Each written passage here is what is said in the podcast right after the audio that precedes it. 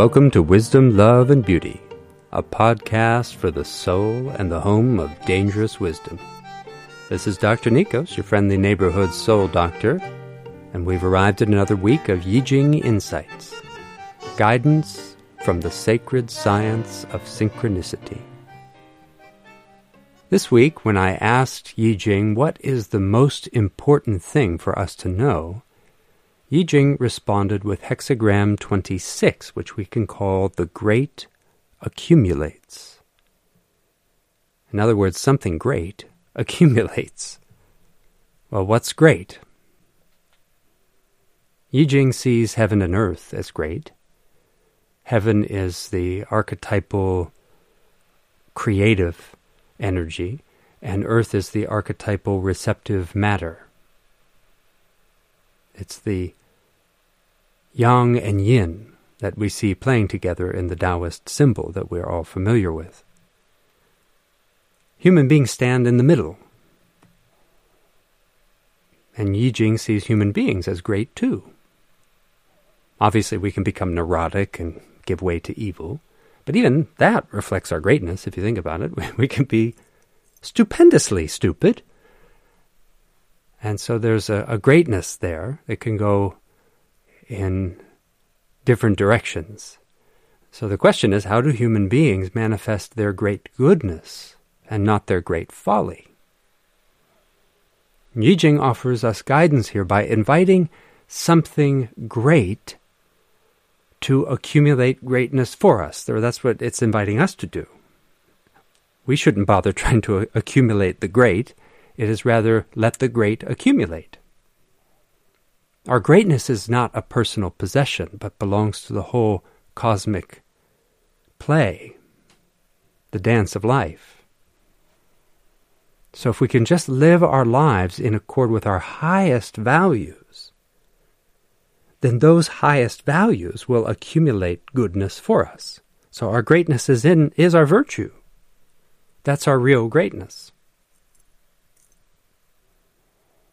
And this week's advice or guidance from Yijing is about getting in touch with really the single highest virtue we have, if we can narrow it down to just one, and letting that guide us. The greatness of that single virtue, the most precious virtue to you, will accumulate good fortune for you. In this hexagram, Yijing gives us the image of working with the earth. If we raise crops or we work with animals, non human animals, humans are animals too, if we work with uh, non human animals, or even if we raise human children, we have to practice a long view. And that immediately invokes patience and inclusiveness and nurturance. We plant the seed today and we take care of it as much as we can while we wait for the greatness of earth to turn the seed into a crop that we can eat and also sell or exchange. So earth becomes like a vast storehouse of goodness if we trust the greatness of earth and stay true to it. And we stay, true to the greatness of heaven and earth by means of virtue and virtuosity. So if we remain true to a central virtue, it becomes a vast storehouse of wisdom, love, and beauty. It becomes a virtuosity in our lives. That play between virtue and virtuosity is really important, especially in certain reading of Taoist philosophy. Now, it could seem like a lot to pick just one virtue, but Yi Jing might agree here a little bit with Nietzsche. Nietzsche talked about how our virtues can conflict with one another. For instance, we may embrace the virtues of peace, non aggression, and not harming, non harming. And those are virtues I appreciate very much. And this weekend I went to a horse barn and someone had put up fly paper in an effort to reduce the discomfort of the horses. There can be so many flies at a horse barn in, on a hot day.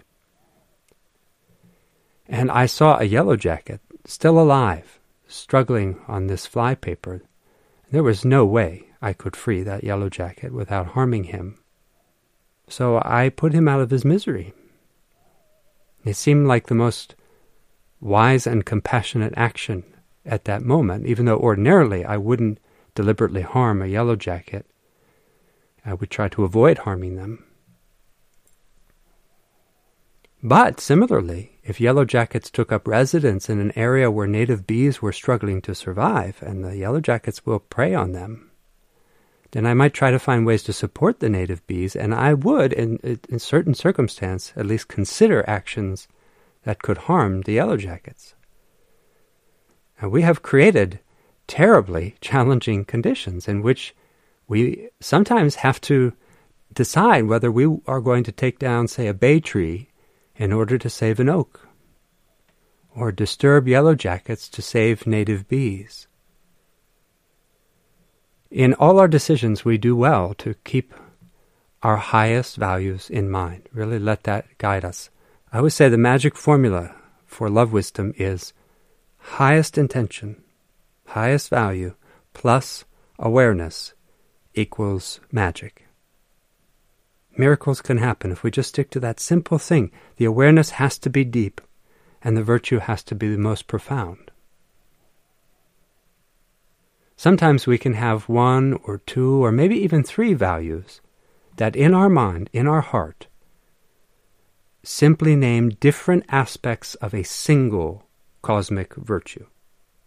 So for me as a philosopher, wisdom, love, and beauty name three aspects of the single mystery and they therefore never conflict.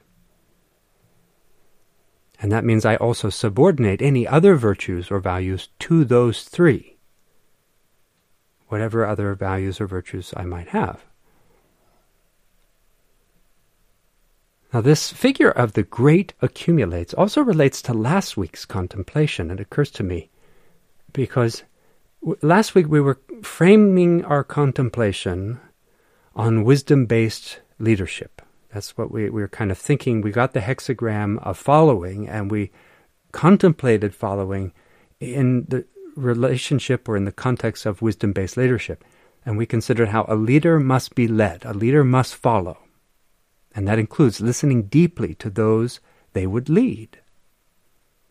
Now, this week's hexagram has to do with following virtue.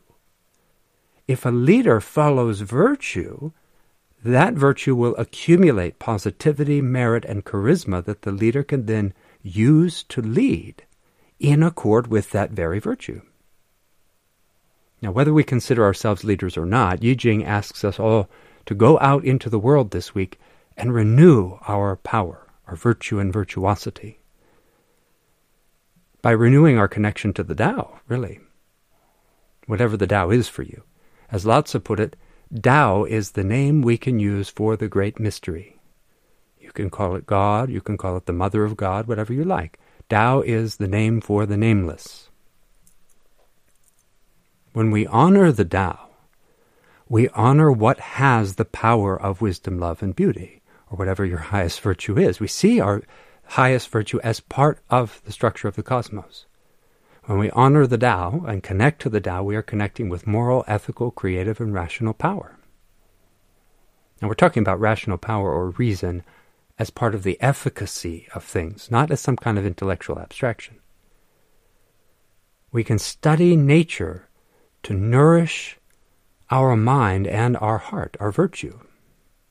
And we will find our highest values or virtues there in nature. If we don't find our highest value or virtue in nature, then we haven't picked a real value, just something we happen to like or crave. So this week is about studying teachings on ancient virtue, working through the powers of the earth to both grow those virtues in the soil of our own soul and also to see and understand virtue as it appears in the natural world.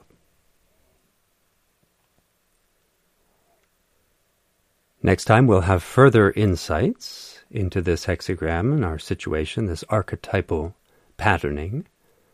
And maybe we'll look at our moving lines. This week we have two. We've had a string of single moving line responses from Yi Jing. This time we have two. So it'll be interesting to see what they have to tell us. In the meantime, if you have questions, reflections, or stories of synchronicity to share, send them in through wisdomloveandbeauty.org or dangerouswisdom.org, one and the same, and we might bring some of them into a future contemplation.